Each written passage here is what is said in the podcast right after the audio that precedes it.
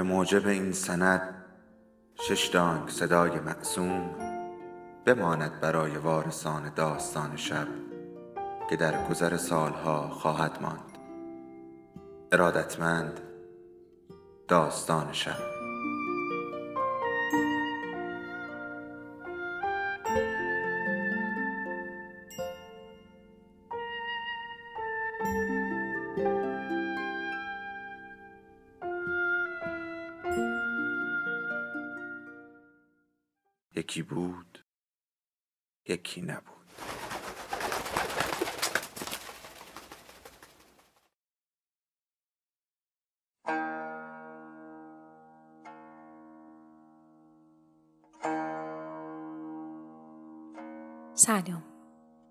آرزو عادلی هستم و شما به کیدل خائنین از سیمین دانشور گوش می کنید.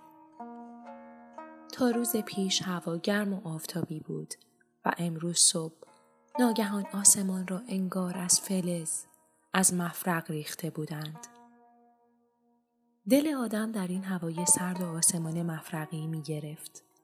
همه ساله هر گماشته ای که داشتند تا حالا بخاری ها را در اتاقها گذاشته بود. گلها را به گلخانه برده بود. روی حوز کاشی آبی وسط حیات را تختی چیده بود و برگ های ریخته را روی تخته ها تلمبار کرده بود و حیات را پاک رفته بود. امسال بازنشستگی سرهنگ تمام کاسه کوزه ها را به هم ریخت. کیوان آمد تو ایوان. کبوترش در بغلش بود. جناب سرهنگ گفت بچه باز که تو نرفتی مدرسه. کیوان گفت بابا بزرگه آخر کفترم ناخوشه. ماشین مدرسه هم یک بوق که بیشتر نزد که. کبوتر را از کیوان گرفت. تنش گرم بود. اما چشمایش بسته بود و سرش رو به سینه آویخته بود. کیوان گفت بابا بزرگه ببریمش دکتر وگرنه گریه می‌کنم ها. و باز شروع کرد نصف شب پا می شوم لباسهایم را می پوشم قلکم را بر می دارم در کوچه را باز می کنم و پای پیاده می روم پیش مامانم. خب گم می شوم دیگر و تو دلت می سوزد و هرچه بگردی پیدایم نمی کنی ها. جانش بود و جان این یک الف بچه. به دخترش گفته بود حالا که طلاقش را گرفته بنشیند خانه پدرش بچهش را بزرگ کند. دختر جهیزیش را کرده بود پول نقد. مهریش و سی و هفت سکه طلایش را برداشته بود و رفته بود آلمان. گفته بود می‌روم آنجا سلمانیگری می‌خوانم. یک شوهر آلمانی هم به تور می‌زنم. اگر نزدم. منصور خانم هم دلش برای کیوان ضعف می‌رفت. گماشته هم که داشتند. سرهنگ هر دو سال یک بار پرونده های سربازهای وظیفه رازی رو رو می کرد. پدر و مادر دارترینشان را انتخاب می کرد. بعد می فرستادشان بهداری. عقیده داشت یزدی ها زحمتکشترین، شیرازی ها خوش سر و زبانترین و ترک ها وظیفه شناسترین مسترها از آب در می آیند. فاطمه خاله هم که هر وقت مویش را آتش می‌زدی حاضر می‌شد و می‌پرسید چه فرمایشی است بچه های کوچه اسم فاطمه خاله را آن وقتها که جوان بود گذاشته بودند بریجیت باردو منصور خانم می گفت موهایش را با آب اکسیژن زرد می کند. همین است که وز کرده. فاطمه خوب رخت می شست و خوبتر اتو می کرد. و حالا صبح روز اول آذر فاطمه لابد زیر کرسی گرمش نشسته لیف حمام می بافد که به این و آن بفروشد و گذران کند. گماشته بی گماشته جناب سرهنگ بی جناب سرهنگ خانم منصور خانم هم که اعتصاب کرده بود و از رخت خواب پا نشده بود. گفته بود تا بخاری ها نصب نشود و خانه گرم نشود از رخت خواب در نمیآیم. جوان هم که بود تحفه ای نبود. یا نماز می‌خواند و روزه می‌گرفت و یا کتاب های لاتایل می‌خواند و نمیگذاشت جناب سرهنگ بخوابد. کتاب را ورق می‌زد و جناب سرهنگ را از خواب میپرانید. چراغ روی میز کنار تختش هم که روشن بود. جناب سرهنگ صبح ساعت شیش پا می شد. ورزش می کرد، سه دور دور حیات می دوید، صبحانه می خورد و می رفت و غروب که می شد برمیگشت. اولین کسی که بازنشستگی جناب سرهنگ را باور کرد منصور خانوم بود. خوب هم باور کرد. همه اش نق می‌زد که توی دست و پاست. همیشه خانه است و مثل یک روح سرگردان از این اتاق به آن اتاق می رود. یا فال ورق می گیرد یا سیگار دود می کند. اصرار می ورزید که سرهنگ یک کار دیگر بگیرد و سیگار را ترک بکند. می گفت بیا برویم آخر عمری دنیا را بگردیم. بیا برویم مکه معظمه، عتبات عالیات. جناب سرهنگ دست کیوان را گرفت. دست بچه یخ کرده بود. با کبوتر زیر بغل کیوان از خانه درآمدند. فکر کرد می‌روم سراغ حاجی علی بخاری ساز سر سراحی خیابان اسدی. تا آن وقت کبوتر مرده. میاندازیمش روی تلمبار آشغالهای کنار خیابان و با حاجی علی یک جوری سر بچه را گرم می‌کنیم. حاجی علی دوتا زن داشت و یک جوخه بچه. بلد بود چجوری سر زنها و بچه ها شیره بمالد. اما برای من سرهنگ بازنشسته دیگر نه زنم نه نوهام نه حتی فاطمه خله نه در و همسایه هیچ کس تره خورد نمی کند. هنوز به دکان حاجی علی نرسیده روبروی مسجد چشمش به سقاخانه افتاد. بالای شیر آب سقاخانه صفه ای بود که یک تاق شبیه تاق آبنبار بر فرازش خیمه زده بود. به دیواره تاق جابجا جا چندین شمایل نصب بود و یک نوار سبز دور تا دور شمایل ها پیچ و تاب خورده بود و روی صفه شمهای تا نیمه سوخته پراکنده بود. درست روبروی مسجد مردی با عبا و شب کلاه سفید نشسته بود. یک منقل آتش جلوش بود و قرآن می‌خواند. جناب سرهنگ به کیوان گفت برو کبوترت را بگذار روی صفه سقاخانه. خدا شفایش می‌دهد. از این بهتر فکری نمی‌شد کرد. بچه پا گذاشت به دو و سرهنگ شق و رق به دنبالش. کیوان روی نوک پاها ایستاد و کبوترش را روی صفه گذاشت. گفت بابا بزرگه شم که نداریم که. مردی که قرآن می‌خواند سرش را بلند کرد و گفت اگر مردار است نجس است برش دار. سرهنگ به مرد نگاه کرد. صورت رنگ پریده و چشمان کم رنگی داشت و لبهایش پریده رنگتر از صورت و چشمایش بود. عبا و قبایش کهنه اما تمیز بود. سرهنگ صدایش را کلوفت کرد. انگار یادش نبود که لباس شخصی تنش است. گفت مرد ناحسابی به تو چه مربوط؟ بعد یک دوریالی از جیبش درآورد. داد دست کیوان. گفت بابا جان در راه خدا به این گدای فضول بده. کیوان دست کوچکش را دراز کرد اما مرد پول را نگرفت. سرهنگ خشمگین گفت کیوان بیانداز جلوش. حاجی علی از دکانش درآمد. میوه فروش بغل سقاخانه و شاگردش هم آمدند و دورشان جمع شدند. دو تا آبر هم ایستادند.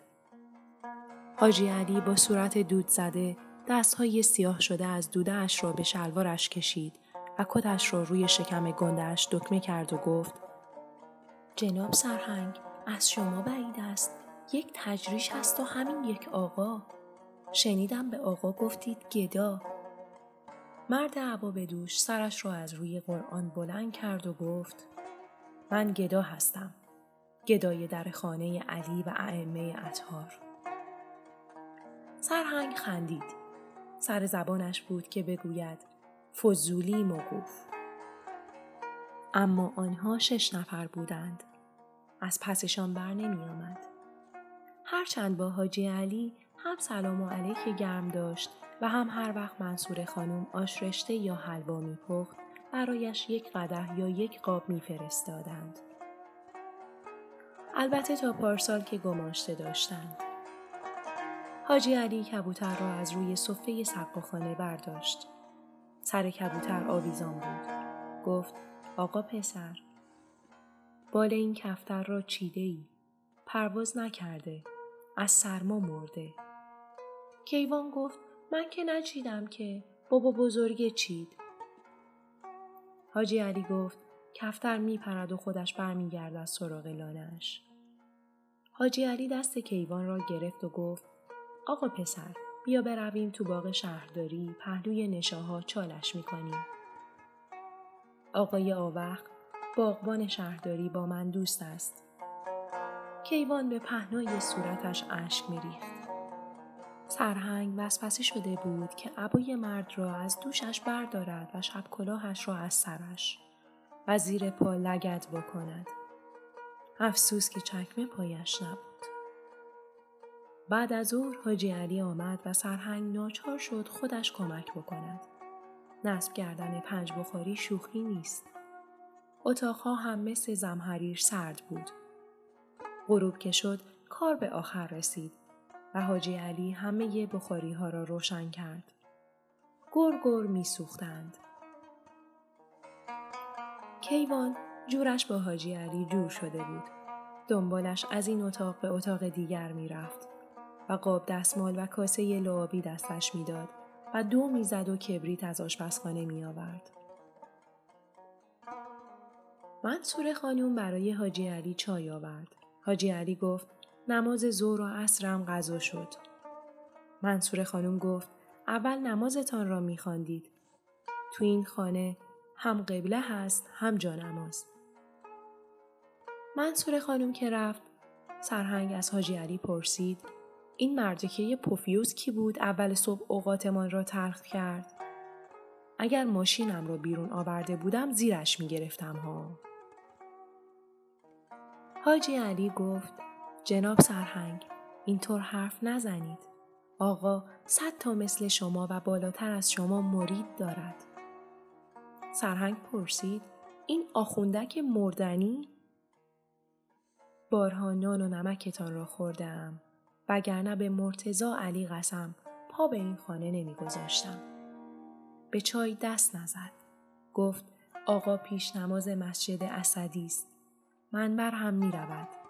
از پیش نمازی و منبر رفتن ممنوعش کردهاند. کی ممنوعش کرده؟ خودتان که بهتر می دانید. مگر چه کار کرده؟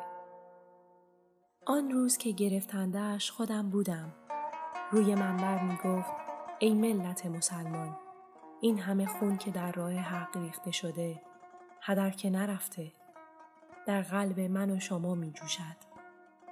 البته عین عبارتش یادم نیست. می گفت به من نگویید چرا می گویم مرده باد زنده باد. قرآن کریم به من یاد داده. پس می گویم سلام بر ابراهیم که کارش ساختن بود و بریده باد دو دست عبی لحب که منافق و نامرد بود.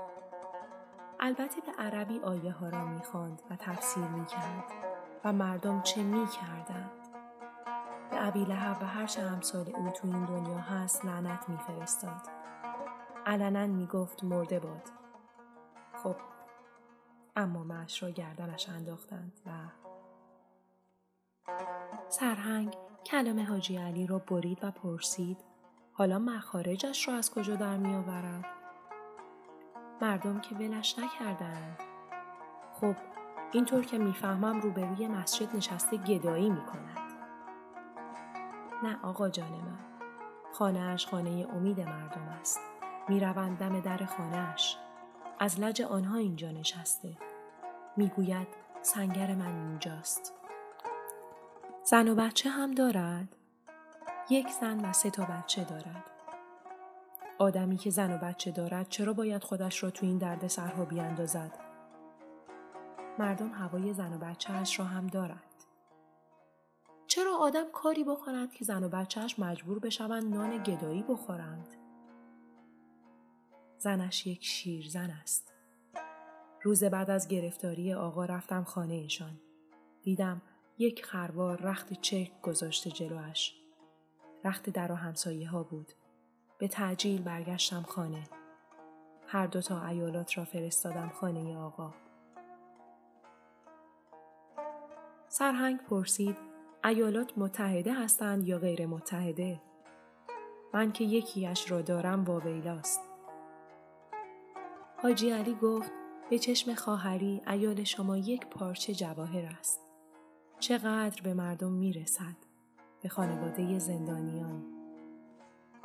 سرهنگ دستی به سبیلش کشید و گفت خب می‌گفتید. الغرز زنها تا غروب رختها را شسته بودند. اتاقها را تمیز کرده بودند. شیشه ها را پاک کرده بودند. تعریف می کردند که بعد از ظهر مردم آمدند.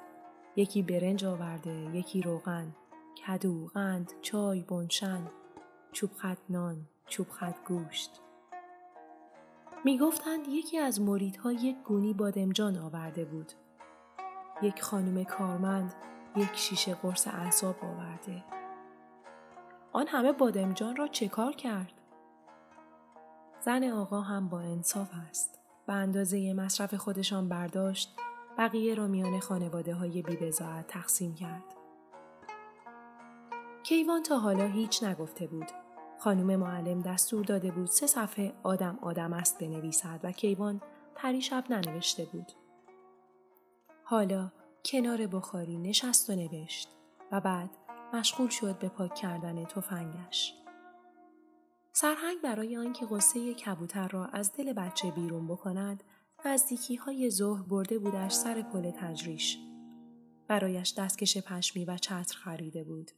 بعد برده بودش مغازه اسباب بازی فروشی و به اصرار کیوان یک تفنگ ساچمه برایش خریده بود. به شرطی که گوش گربه اش را هدف نگیرد و یادش داده بود که چطور تفنگ را برق بیاندازد و ساچمه ها را کجا بگذارد و چطور نشانه گیری بکند. گربه کیوان هم کنار بخاری خوابیده بود و چشمایش بسته بود. کیوان تفنگ را کنار گذاشت و پرسید حاجی علی این آقاه بچه همسن من هم دارد. حاجی علی گفت بچه بزرگش همسن شماست آقا پسر. کیوان پرسید کلاس اول است کدام مدرسه می رود؟ حاجی علی گفت مدرسه اسلامی آقا پسر. بچه های ما همهشان مدرسه اسلامی می روند. کیوان گفت اسم من کیوان است. شما هی می گویید آقا پسر. منصور خانوم به اتاق نشیمن آمد و گفت افا حاجی علی آقا شما که چایتان یخ کرد. حاجی علی گفت خانوم به حجر الاسودی که بوسیدم به حق همسایگی دیگر نان و نمکتان را نمی‌خورم مگر جناب سرهنگ بیاید از آقا عذر بخواهد. منصور خانم گربه را از کنار بخاری بلند کرد و خودش رایش نشست و گفت اولا چای نمک ندارد. فکری کرد و پرسید باز مگر چه دستگلی به آب داده؟ از وقتی باز نشسته شده مثل خروس شنگی به همه میپرد. سرهنگ به خشونت گفت تو برو جدولت را حل کن. بادمجانت را سرخ کن. در معقولات دخالت نکن. منصور خانم گفت هنوز روزنامه نیاورده. ما رو کشت با این روزنامه آوردنش. یک روز می آورد، یک روز نمی آورد. حاجی علی پا شد و کتش را پوشید و دکمه های کت را بست. سرهنگ هم پا شد. دست در جیب کرد و یک دسته اسکناس درآورد. حاجی علی پرسید جناب سرهنگ کی میایید با هم برویم؟ سرهنگ گفت می‌خواهی این یک شاهی صد دینار حقوق بازنشستگیمان را قطع کنند. سه روز طول کشید تا سرهنگ آقای آوخ باغبان شهرداری را در لبنیاتی سلیمانی گیر بیاورد. ساعت یازده صبح بود. سرهنگ با اهن و طلب توضیح داد که فعلا محل را شناسایی می کنید تا فردا از ساعت شش مشغول کار بشوید. گزارشان از خیابان اسدی بود تا رسیدند به در مسجد. مرد عباب دوش باز جای سه روز پیشش نشسته بود. آقای آوخ سلام کرد و دلا شد و دست مرد را بوسید. سرهنگ بی این که بتواند جلوی خودش را بگیرد سلام گفت. اما مرد جوابش را نداد. نگاهش کرد و به عربی چیزی گفت که سرهنگ فقط کلمه خائنین را شنید و فهمید. حاجی علی به شتاب از دکانش درآمد. گفت آقا جناب سرهنگ آمده به عذرخواهی مگر خودتان سر من بر نفرمودید که توبه در دین هست؟ خون خون جناب سرهنگ را می‌خورد دلش می‌خواست هر ستایشان را بگیرد بزند. اما کو نیروی جوانی. سر حاجی علی داد زد. مرد حسابی من کی حرف عذرخواهی را زدم؟ حاجی علی مثل کسی که بچه ای را ریشخند می کند می گفت دست آقا را ماچ کنید جناب سرهنگ. سرهنگ گفت من دست پدر جدم را هم ماچ نمی کنم چه برسد به این آخوند شپشو. جلوی خودش را گرفت که بیش از این نگوید. آخر آنها سه نفر بودند و او یک نفر. اگر سرش میریختند مرد عباب دوش لندوک بود اما حاجی علی و آقای آوخ چماق می نمودند. وقتی نیروها مساوی نیستند بایستی عقب نشینی کرد یا حیله جنگی به کار برد. خوشبختانه حاجی علی پشت کرد و به دکانش رفت و آقای آوخ هم از همان راهی که آمده بود برگشت. مرد عباب دوش باز یک آیه عربی پرانید. رفت خانه مثل برج زهرمار در اتاق نشیمن نشست. بابا دست خوش. یک آخوندک مردنی جواب سلام آدم را ندهد و بعد به عربی به آدم دشنام بدهد و تازه آدم نفهمیده باشد که او چه گفته و خودش چه شنیده. اگر باز نشسته نبود می‌دانست چه بلایی سرش در بیاورد. خائنین من خائنم؟ منی که سی سال به دولت خدمت کردم؟ البته یک بار هم برای نمونه پرواز نکردم با وجودی که افسر نیروی هوایی بودم. ولی مگر کار دفتری کار نیست؟ از صبح سحر تا غروب آدم با هزار جور بد و خوب بسازد و تازه پانزده سال در درجه سرهنگی در جا بزند و هی انتظار بکشد که امسال ترفی بگیرد و سرتیب بشود یا سال دیگر. هی هر سال درس بخواند تاکتیک نظامی نقشه برداری استراتژی جهانی سر پیری انگلیسی بخواند هی هر سال امتحان بدهد و آخرش هم درجه آدم را ندهند و بازنشستهاش کنند.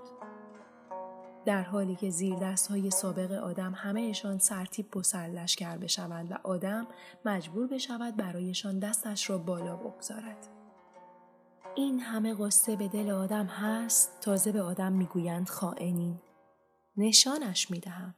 چطور است چند تا سرباز با لباس شخصی و چمق به دست بفرستم سراغش تا می‌خورد بزنندش اما من که بازنشستم می توانم به سرکار ایوززاده سرگروبان تلفن کنم بگویم ترتیب این کار را بدهد. اصلا این مرده که چرا اینجا گرفته نشسته؟ صد معبر کرده. گفته سنگرم رو خالی نمی‌گذارم. چه سنگری؟ سنگر مال زمان جنگ است و سربازها می‌کنند برای استتار. کفشایش را درآورد و پرت کرد به آستانه در اتاق و داد زد این دمپایی های مرا بیار. ورقها را از روی رادیو برداشت و جور و جور فال ورق گرفت اما آرام نشد. تسبیح انداخت آن هم بیفایده بود. سه ماه میگذشت که سیگار را ترک کرده بود. کار آسانی که نبود. چقدر بادام سوخته خورده بود. آدامس، آب نبات. رفت سراغ گنجه. یک پاکت سیگار وینستون چهار خط درآورد. وقتی در پاکت سیگار را باز می کرد دستهایش می لرزید. تازه کبریت هم نداشت. فریاد زد تو این خانه کبریت پیدا نمی شود؟ منصور خانم جوابش را نداد. بله، لابد نماز ظهرش را می‌خواند. بعد صحیفه سجادیه و بعد نماز عصر. با جوراب به آشپزخانه رفت و کبریت جست و آورد. سه تا چوب کبریت حرام کرد تا توانست سیگارش را آتش بزند. منصور خانم تو آمد. پرسید چه خبرت است؟ چشمش افتاد به حلقه های دود سیگار. گفت اوا خاک عالم باز که سیگار می‌کشی. مگر تو نبودی که قسم خوردی کیوان را کفن کردم اگر لب به سیگار بزنم؟ سرهنگ گفت دست به دلم مگذار زن. به یک مردک آخوندک روبروی مسجد اسدی سلام کردم جوابم را نداد. آن روز که کفتر کیوان مرده بود خودم را و بچه را جلوی مردم کنفت کرد. امروز به عربی فوشم داد. چرا به زبانی که من بلد نیستم فوش می‌دهد؟ داد زد. مرده که یه پوفیوز مردنی شپشو. منصور خانم گفت نکند آقا شیخ عبدالله پیش نماز مسجد باشد. مدتی زندان بود. حالا از منبر و مسجد ممنوعش کردند خود خودش است. مگر میشناسیش؟ آقایی بسازم که صد تا آقا از بغلش در بیاید. منصور خانم دست گذاشت سر زانویش و کنار سرهنگ نشست و گفت خوبه خوبه دو علی گلابی نه یا عزیز جان. میشناسمش پشت سرش نماز میخواندم. وقتی زندان بود به زن و بچهش سر می‌زدم. چشمم روشن. پیر زن تو هم؟ من که به تو گفته بودم به خانواده زندانی ها کمک می‌کنم. گفته بودی اما نه به اینجور آدمای عوضی. آدم عوضی تو هستی. اما بدان که یک شاهی از پول تو به کسی نبخشیدم. پول تو بیشترش مال ظلمه است عزیز جان. جناب سرهنگ فریاد زد. حالا که بازنشسته شدم تو هم زبان درآورده ای؟ می‌زنم ناقصت می‌کنم. منصور خانم آرام گفت دق دلت را سر من در میآوری اما حالا جر و بحث نمی کنم. من که دشمن تو نیستم. سی سال با بد و خوب هم ساخته ایم.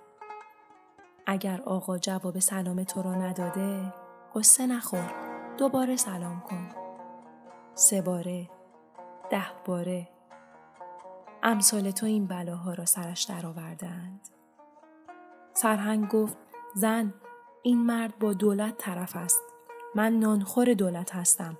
بروم دستش را ماچ کنم باز هم سلامش بکنم. صد سال مگر به خواب ببیند.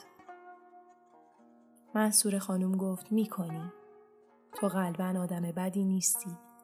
بدان که آقا تمام پول خمس و زکات و سهم امام را میان خانواده های بیبزاعت تقسیم می کند. زن و بچهش روی زیلو زندگی می کند. چرا خودش را کوچک کرده؟ بله، چرا تو این سوز سرما رو به روی مسجد نشسته؟ مگر جا قحطی است؟ بگیرد تو خانهش به تمرگد. منصور خانم گفت لابد تحملش را دارد. دلش قرص است که حق با اوست. ایمان دارد. سرهنگ ناگهان آرام شد. به زنش نگاه کرد و دلش برای زنش سوخت. موهای زن سفید شده بود. دور چشمها و لبهایش آنقدر خط خطی شده بود که نمی‌شد خطها را شمرد.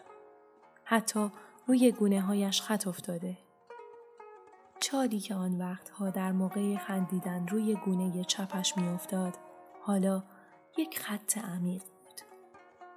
چاق شده بود. سر زانویش ورم کرده بود. انگشت های دستش پف کرده بود. این زن سی سال با او زندگی کرده بود.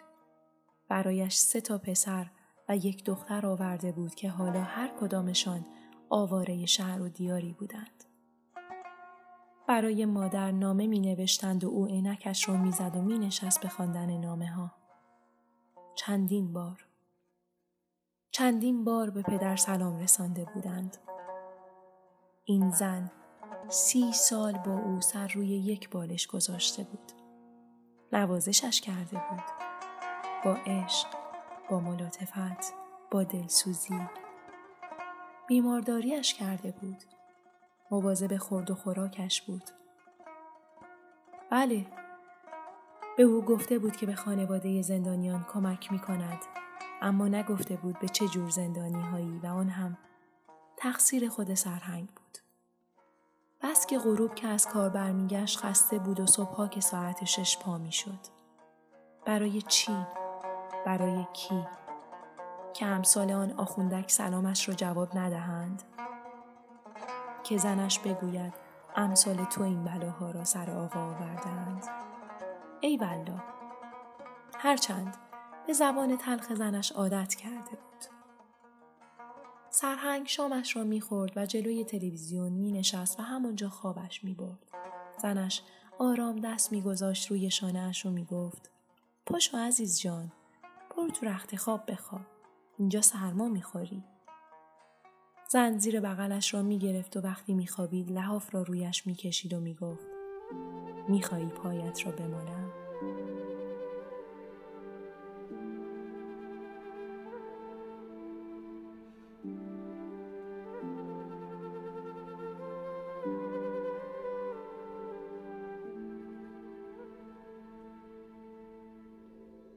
داستان شب بهانه است. برای با هم بودن دور هم نشستن شنیده شدن.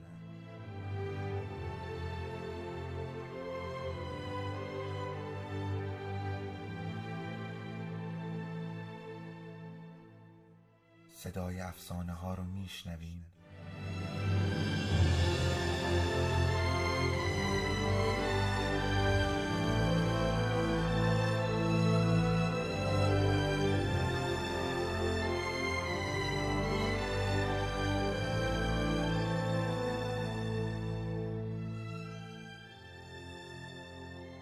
toen weg.